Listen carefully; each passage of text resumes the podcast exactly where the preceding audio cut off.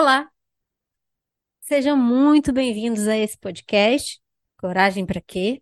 Aqui a gente debate temas sobre o que é genuinamente coragem, essa coragem verdadeira, que é a autenticidade, a coragem de ser você mesmo. A atualidade das redes sociais, onde tudo é exposto, onde mu uhum. há muita exposição, as pessoas têm um certo medo, né? de Sim. não estar no, na, no, no, grupo, na Sim. turma, no, no, sei lá, no, como é que eu vou chamar? No, no, na, na, turma mesmo, no grupo. E fica com medo da tal do cancelamento, uhum. da exclusão. Sim. E cancelamento hoje, né, eu atendo adolescente, é, eu não só não gosto muito de atender adolescente, mas atendo uma por acaso, né, que eu, que eu atendo. E ela fala muito disso de ser, não, se eu não estiver dentro do esquema que o grupo, a patota, Sim. sei lá, a turma Sim. quer, eu vou ser cancelado, eu vou ser isolada. Sim. Aí ela chega, é. às vezes, né, dizendo que chorou muito na escola porque a colega ou turma a excluiu. Como uhum. é que se lida com isso dentro, na atualidade, falando em termos de emoção, de estabilidade emocional. Sim. Ou instabilidade, se for o caso.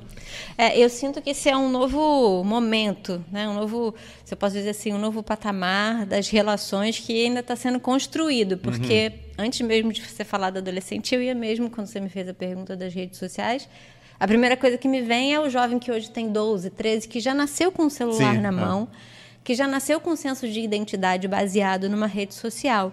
E a gente tem visto, né, a gente tem. É, eu acredito que a repercussão real disso a gente só vai conseguir ter daqui a uns 10 ou 20 anos, mas hoje a gente já consegue perceber o quanto isso é realmente.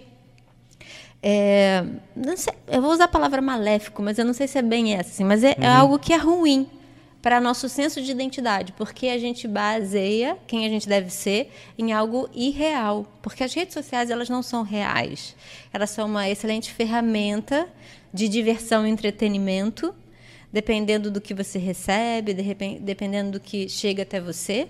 E, em muitos sentidos, elas são ótimas para te entregar aquilo que você quer ver. Então, ela te mantém numa bolha.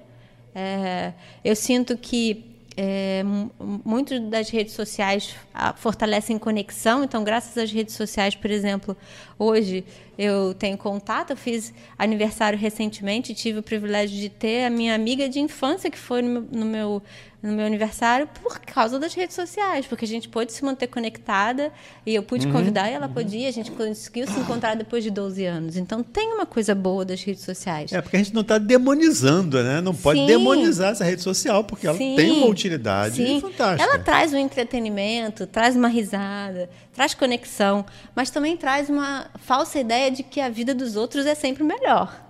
Né? Uhum. E isso traz muita ansiedade e muita instabilidade emocional. O que é uma instabilidade emocional? Por exemplo, eu percebi nitidamente quando eu estava na pandemia e eu estava fazendo voluntariamente o desejo de permanecer em casa.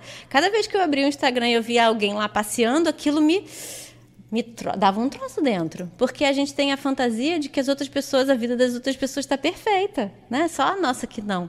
Então isso precisa ser trazido para a consciência. Eu acho que é algo que nós que nascemos antes de ter o celular na mão, precisamos de alguma forma trazer amorosamente né, para as crianças e para os adolescentes, não demonizando, não de uma forma proibitiva, não dizendo que a internet não é bom, porque ela é, ela traz muitas coisas boas, tá, traz muita conexão. Hoje a gente tem oportunidade de muitas coisas que não tinha 20 anos atrás.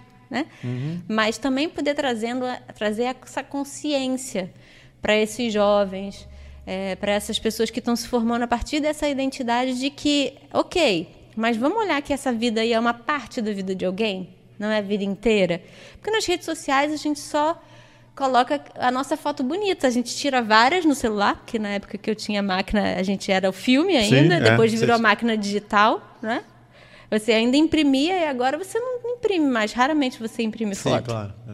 Você tira 10 e escolhe uma. Escolhe uma que ah. você acha que ficou mais bonita e aí você posta. E aí tem as curtidas e tem um like. Legal, é legal você, você mostrar uma parte bonita sua. Mas quando você olha a parte bonita do outro e você acredita que o outro só tem a parte bonita, e aí você começa na comparação, aí é, eu acho que é onde entra a ansiedade, o movimento de dizer que, nossa, o outro está sempre melhor, essa comparação, que também é um ponto negativo que as redes sociais trazem, que é você, sentir, você ir comparando a sua vida com a vida dos outros e se denegrindo. Né? Então, acho que isso, sim, traz muita instabilidade emocional, principalmente para os jovens.